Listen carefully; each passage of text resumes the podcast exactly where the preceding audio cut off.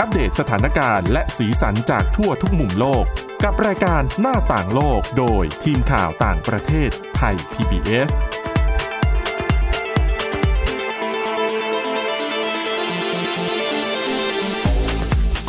สวัสดีค่ะ คุณผู้ฟังต้อนรับเข้าสู่รายการหน้าต่างโลกนะคะ พบกับเราเป็นประจำค่ะ วันจันทร์ถึงวันศุกร์ 11 นาฬิกาถึง 11 นาฬิกา 30 นาที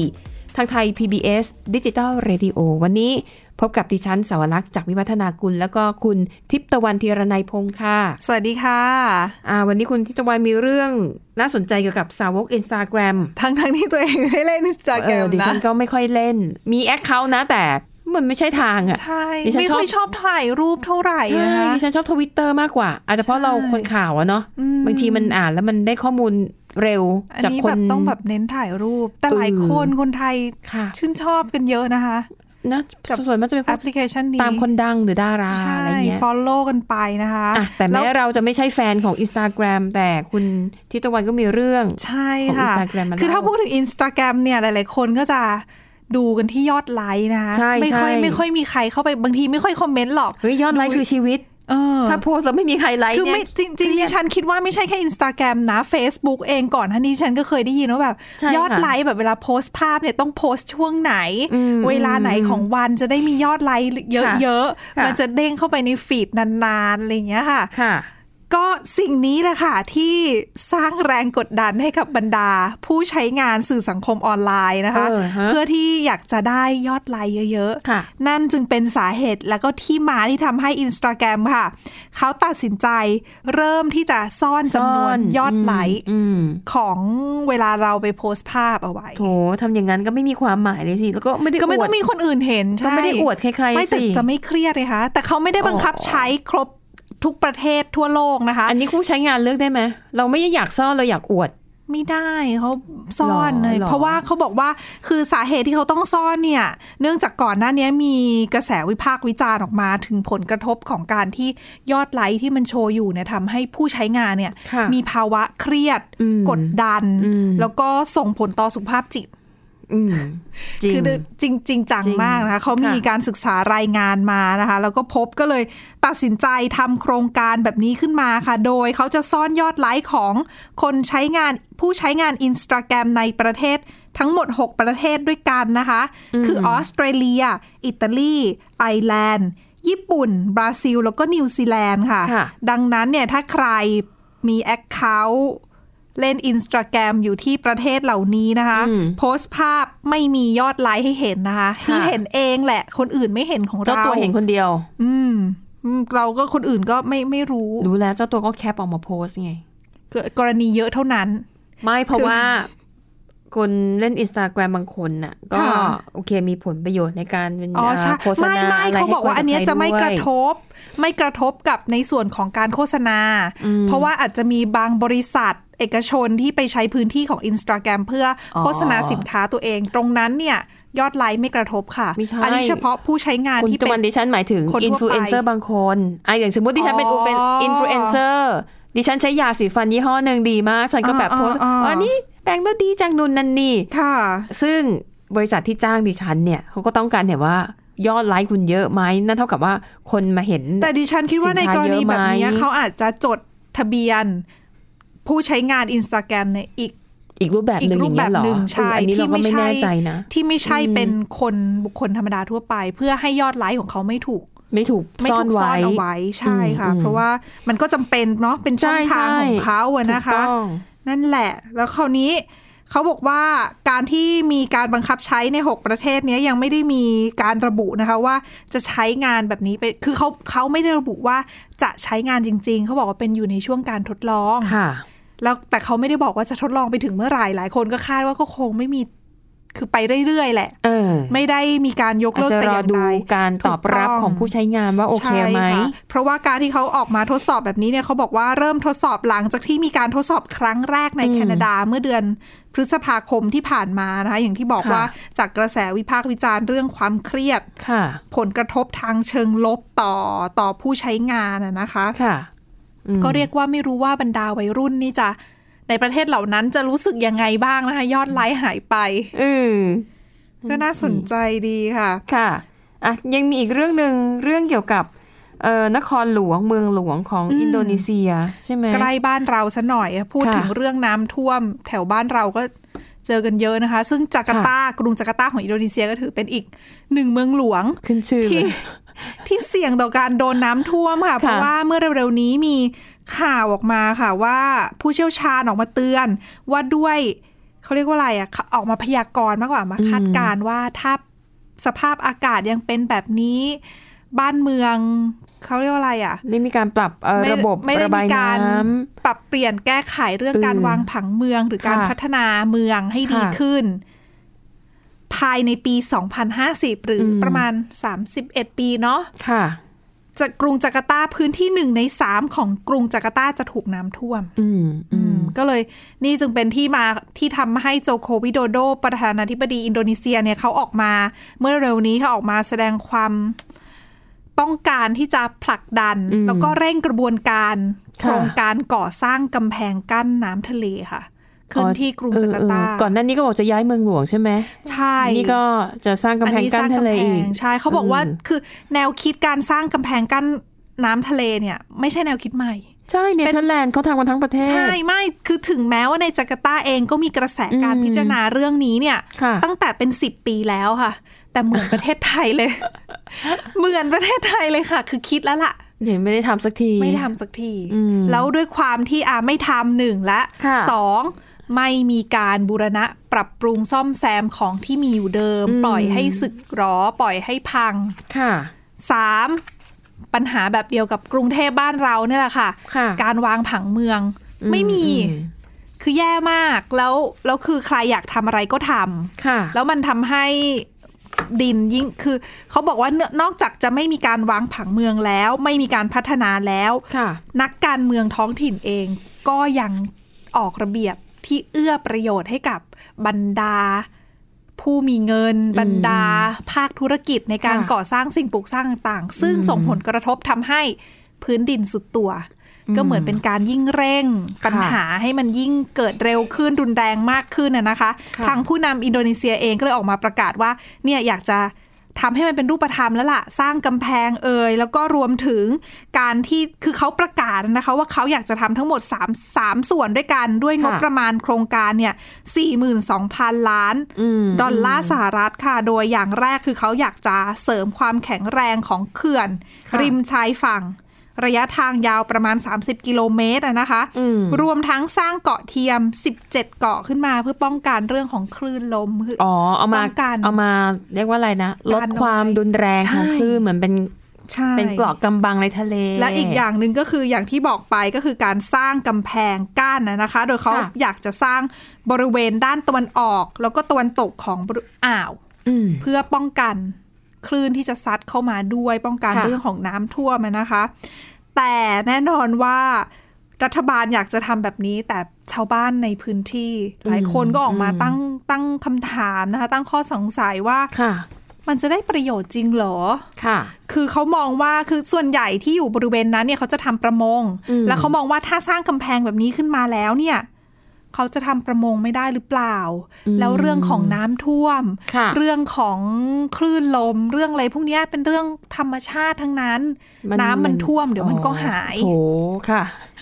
แล้วเมืองค่อยๆจม มันก็แค่เสี่ยง มันยังไม่ได้เกิดขึ้นตอนนี้ซะหน่อย อ่า แต่ถ้า อ่า เมื่อไหร่ที่สร้างกำแพง เขาทำอาชีพของเขาไม่ได้ ชีวิตก็ต้องเปลี่ยน มันเห็นชัดเจนเลยณตอนนั้น ซึ่ง อืม ทำให้เขารู้สึกว่า เขาก็ต้องคว้าสิ่งที่ที่อยู่ตรงหน้าเขาก่อน ก็ต้องคิดอะไรแบบ ระยะ ใกล้ๆก่อน เพราะว่า ใช่ เพื่อให้ดำรงชีวิตชีพอยู่ได้ ก็ก็ไม่คือก็ว่าเขาไม่ได้นะคะเพราะเขาอยู่ตรงนั้น แต่ว่า เออ ด้วยความเป็นรัฐบาลอ่ะ ค่ะ เขาก็ต้องมองการไกลมองระยะ ค่ะ ไกล ซึ่งเขาก็เล็งเห็นถึงความเร่งด่วนของปัญหานี้อะนะคะ อันนี้เอาจริง ๆ คือทุกคนต้องปรับตัว มันต้อง อืม ต้องเปลี่ยนแปลงเพราะว่าโลกเดี๋ยวนี้มันไม่เหมือนเมื่อก่อนนะคะ ซึ่งมันก็ตรงกับเรื่องที่ดิฉันเนี่ยจะนำมาเล่าในวันนี้นะ ค่ะ คะเรื่องเป็นเรื่องของทักษะการใช้ชีวิตนะคะอ่าซึ่งจริง ๆ ในอดีตเนี่ย เวลาเราพูดถึงความเฉลียวฉลาดของมนุษย์หลัก ค่ะ ๆ ที่เรารู้จักอันดับแรกคือ IQ ใช่ไหม อืม IQ คือ intelligent quotient ก็คือเป็นความฉลาดทางสติปัญญา ค่ะ อันนี้วัดได้ มันจะมีแบบทดสอบ นะคะ เราก็ไปทำแบบทดสอบ แล้วมันจะวัดว่าเราเนี่ยมีความรู้ความเข้าใจในข้อเท็จจริง ที่เป็นข้อมูลจริง ๆ เนี่ย ค่ะ IQ อะเท่าไหร่นะคะ ซึ่งคนที่ฉลาดมาก ๆ ระดับโลกอย่างอาจจะเป็นอัลเบิร์ตไอน์สไตน์หรือว่าสตีเฟนฮอว์กิง ค่ะ อันนั้นคือจะมี IQ สูง เป็นร้อยร้อยกว่าขึ้น เขา ไป เรียกว่าเป็น แหละ อัจฉริยะ อืม แต่ถ้าคนธรรมดาก็ อาจ ดิ จะ ฉันว่าเจ็ดแปดสิบก็ก็ ใช่ โอเคแล้วนะ ใช่นะคะอ่าแล้วก็มันจะมีอีกอันหนึ่งต่อมา EQ อืม EQ นี่พอคุ้นหู ใช่อะ emotional quotient คือความฉลาดทางอารมณ์ พูดง่ายๆคือความมีวุฒิภาวะ อืม มีความสามารถในการเข้าใจตัวเอง เข้าใจผู้อื่นในสถานการณ์ต่างๆ อันนี้เราก็ต้องยอมรับว่าบางคนฉลาดมากแต่ถ้ามี EQ IQ สูงแต่ ED อืม EQ ต่ำก็ทำงานด้วยยากอ่ะ อืม ใช้ชีวิต ค่ะ อยู่ด้วยยาก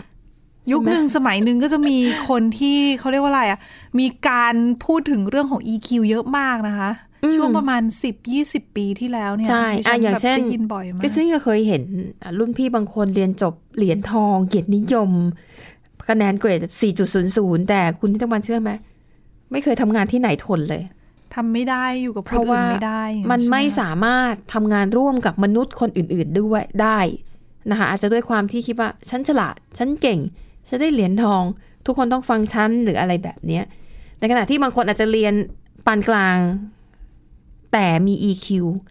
สามารถปรับตัวอ่าเวลาที่มีความขัดแย้ง มีปัญหาสามารถแก้ปัญหาได้อย่างเหมาะสม หรือไม่ใช่มาตะโกนโบกเวกโวยวาย อืม อ่าทางบริษัทก็อาจจะเลือกทำงานกับคนที่มี EQ อืม มากกว่าจะไปเน้นที่ IQ เพราะ IQ จ สู ริ ง งๆบริษัทก็อาจจะไม่ได้ต้อง ใ การคนที่ฉลาดขนาดนั้น ช่จริง ๆ ก็ต้อง แค่ การอยาก แหละ อยากได้คนที่ แต่พอ ทำงานเป็นทีมได้ แต่พอคน IQ สูงแล้วมันทำงานด้วยยากเขาก็ไม่รู้จะรับมือกับปัญหายังไง ซึ่งในอดีตเนี่ย เราก็เคยเห็นภาพยนตร์สารคดีชีวิตของคนเก่งๆ ระดับโลกหลายคนอย่างใครนะที่คิดค้นรหัสถอดเครื่อง ม พอ อสเหรอคะ เออไม่ใช่เป็นคิดเครื่องถอดรหัสลับที่นาซีอ่ะเขาใช้ส่งสัญญาณให้กับกองทัพเวลาที่จะไปโจมตีประเทศต่างๆ แล้วคนเนี้ยคิดได้ อืม ดิฉันน่ะขออภัยลืมชื่อแต่เป็นหนังดังมาก ฉลาดสุดๆ แล้วตอนนั้นน่ะ สัมพันธมิตรเนี่ยต้องการคนแบบนี้เพค่ะราะถ้าคุณสามารถตีโค้ดได้ คุณจะสามารถ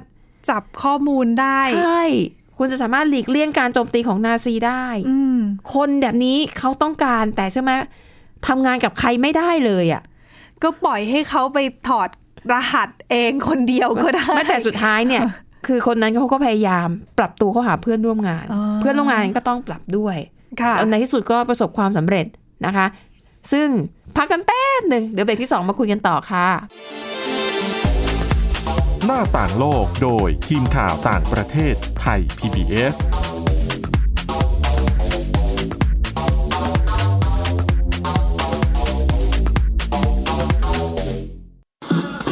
ไทย PBS Digital Radio Infotainment for All สถานีที่คุณได้ทั้งสาระและความบันเทิง บนคลื่นระบบดิจิทัล ทุกวัน 6 โมงเช้าถึง 3 ทุ่ม เพียงแค่มีสมาร์ทโฟน ก็ฟังได้ไทย PBS Digital Radio สถานีวิทยุดิจิทัลจากไทย PBS เพิ่มช่องทางง่ายๆ ให้คุณได้ฟังรายการดีๆ ทั้งสดและย้อนหลัง ผ่านแอปพลิเคชันไทย PBS Radio หรือเวอร์ไบเว็บจอดไทยพีบีเอสเรดิโอคอมไทยพีบีเอสดิจิทัลเรดิโออินฟอร์ทนเมนต์ for all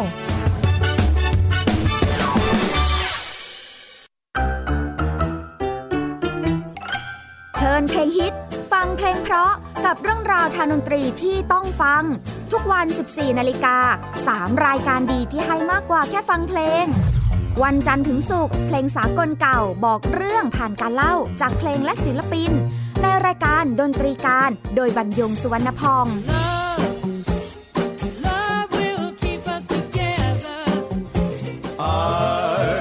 tasted your sweet lips, thrilled to my fingertips.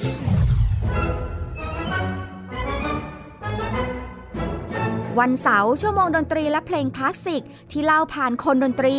ในรายการ Gen C and Classical Music โดยนัทถาควรขจร I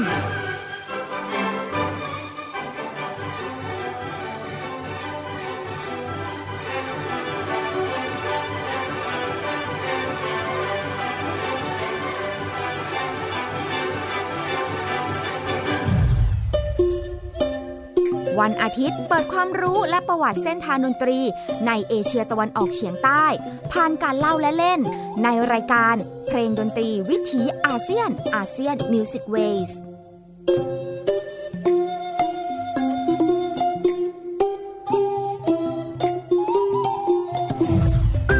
ฟังเพลงและดนตรีได้ที่นี่ไทย PBS Digital Radio หรือทางออนไลน์ผ่านแอปพลิเคชันไทย PBS Radio และ w w w t h a i p b s r a d i o c o m ไทย PBS Digital Radio สถานีวิทยุดิจิทัลจากไทย PBS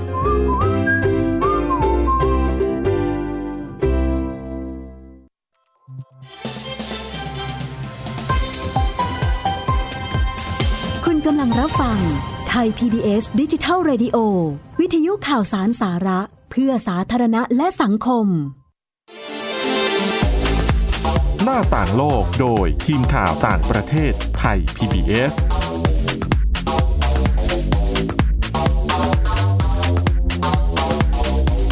เอาละค่ะคุณผู้ฟังกลับมาต่อกันเรื่อง IQ กับ EQ นะ คุณทิตวันมีอีกคนหนึ่งดิฉันนึกออก IQ สูงแต่ EQ ค่ะ น้อยสตีฟจ็อบ อืม สตีฟจ็อบเนี่ยขึ้นชื่อมาแต่ไหนไรนะคะ ค่ะ สตีฟจ็อบเรารู้ว่าเขาเป็นคนเก่ง เป็นคนที่คิดเอ่อผลิตภัณฑ์ของ Apple iPad เป็นคนมีวิสัยทัศน์นะคะ ใช่แล้วมันพลิกโฉมของวงการโทรศัพท์มือถือ จ จริ ริง ง จริงไอโฟนเนี่ย เก่งขนาดนี้ แต่ทำงานกับคนอื่นลำบากมาก ถึงขั้นที่ตัวเขาเนี่ยเคยถูกเชิญออกจากบริษัทที่ตัวเองก่อตั้งขึ้นมา เพราะมีปัญหาขัดแย้ง เชิญออกไปเถอะ เชิญออกไป แล้วเขาก็ไปตั้งอะไรเขาเองแต่สุดท้ายบริษัทก็ต้องเชิญเขากลับมาอีก อืม คือ IQ ดีก็จริงมันจำเป็น แต่ EQ ก็สำคัญไม่แพ้กัน อืม นะคะ ใช่ค่ะ แต่ตอนนี้ค่ะคุณนิตวันมีอีกศัพท์หนึ่งดิฉันน่ะเพิ่งรู้อาจจะไม่ใช่ศัพท์ใหม่แต่ดิฉันเพิ่งรู้ ถือว่าใหม่สำหรับดิฉัน IQ มีแล้ว EQ มีแล้ว อันใหม่นี่คือ AQ อืม AQ คือ adaptability quotient ความฉลาดในการปรับตัว ค่ะ สำคัญไหม สำคัญนะ เพราะว่า เนอะ เราจะอยู่รอดได้มนุษย์เนี่ยที่อยู่รอดได้จนถึง ทุ ทุ ก ก วันนี้นะคะก็เพราะว่าการปรับตัวนะ การทำงานก็เช่นเดียวกันอย่างในช่วงแรกที่คุณทิพย์ตะวันพูดถึงเอ่อชาวอินโดนีเซียที่ ค่ะ บอกว่า เนี่ยถ้าสร้างเขื่อนกั้นทะเลจริงอะ อืม ชีวิตเขาอะจะต้องเปลี่ยน การเปลี่ยนแปลง ใช่ คือสิ่ง มันหลีกเลี่ยงไม่ได้อ่ะ มันเป็น ถูก สิ่งที่เราใช้ชีวิตอ่ะเรา ค่ะ เราเลือกไม่ได้ที่จะให้มันไม่เปลี่ยน เพราะว่าทุกๆวันมันคือ มั การเปลี่ยนแปลงอ่ะ ใช่ ดังนั้นไอ้ทักษะของ AQ สำ สำคั คัญ ญ มากและยิ่งยุคนี้อะมันมีเทคโนโลยีเข้ามาร วด สร้าง เร็ว ความ มาก ปั่นป่วน ด้วยนะคะ ให้กับชีวิตเรา ใช่ค่ะ นะคะอ่ะดังนั้นสำหรับการทำงานในยุคนี้ IQ EQ และ AQ ต้องมี อืม ถ้าใครมีครบสามตัวเนี่ยโอ้โหคุณไปไกลเลย มี นะคะ มีอย่างละ หนึ่ง เอ้ยต่ำมาก AQ คือความสามารถในการปรับตัวเพื่อตอบโจทย์ที่มีการเปลี่ยนแปลงอยู่ตลอดเวลา โดยเฉพาะอย่างยิ่งในโลกของธุรกิจ ค่ะ ด้วยเหตุนี้ค่ะ คนที่มีทักษะ AQ จึงถือเป็นคนที่มีข้อได้เปรียบในการทำงานมากขึ้น อาจจะเรียกได้ว่า AQ เป็นหนึ่งในตัวชี้วัดความสำเร็จในการทำงานแห่งโลกอนาคตเลยก็ว่าได้ เอาง่ายๆ ยกตัวอย่างใกล้ ๆ เรานะคะ เราในฐานะคนทำสื่อดิฉันเนี่ยอ่าเข้ามาคลุกคลีในวงการสื่อ ตั้งแต่ยุคยังใช้พิมพ์ดีด อืม ตอนนั้นยังเป็นนักศึกษาฝึกงาน เราก็จะเห็นรุ่นพี่หิ้วพิมพ์ดีด หิวพิมพ์ดีด ใช่ แต่พิมพ์ดีดมันหนักมากเลยนะคะ มันจะมีรุ่นที่เราพกพาได้ ค่ะ ก็หนักประมาณแบบสามสี่กิโลกรัม โอ้ อันนี้หิ้วกันเป็นเรื่องปกติยังดิฉันยังจำได้เลยตอนนั้นเป็นนักศึกษาฝึกงานก็อ่าสมมติฝึกงานข่าวกีฬาอย่างเงี้ยเขาก็จะหิ้วพิมพ์ดีดไปนั่งอยู่ข้างสนามฟุตบอล ค่ะ แล้วก็พิมพ์ไปเสียงก็ต้องตอกแตกตอกแตกทุกสมัยนะทุกสื่อเป็นอย่างนั้น โเก๋มาก เก๋มาก เดี๋ยวนี้ไม่มีแล้วนะ พิมพ์พิมพ์ดีดสิทธิ์ เออ อ่าพิมพ์ดีดได้ เสร็จ ต้นฉบับ ปั๊บ เสร็จ ม ต้องวิ่งไปหาเครื่องแฟกซ์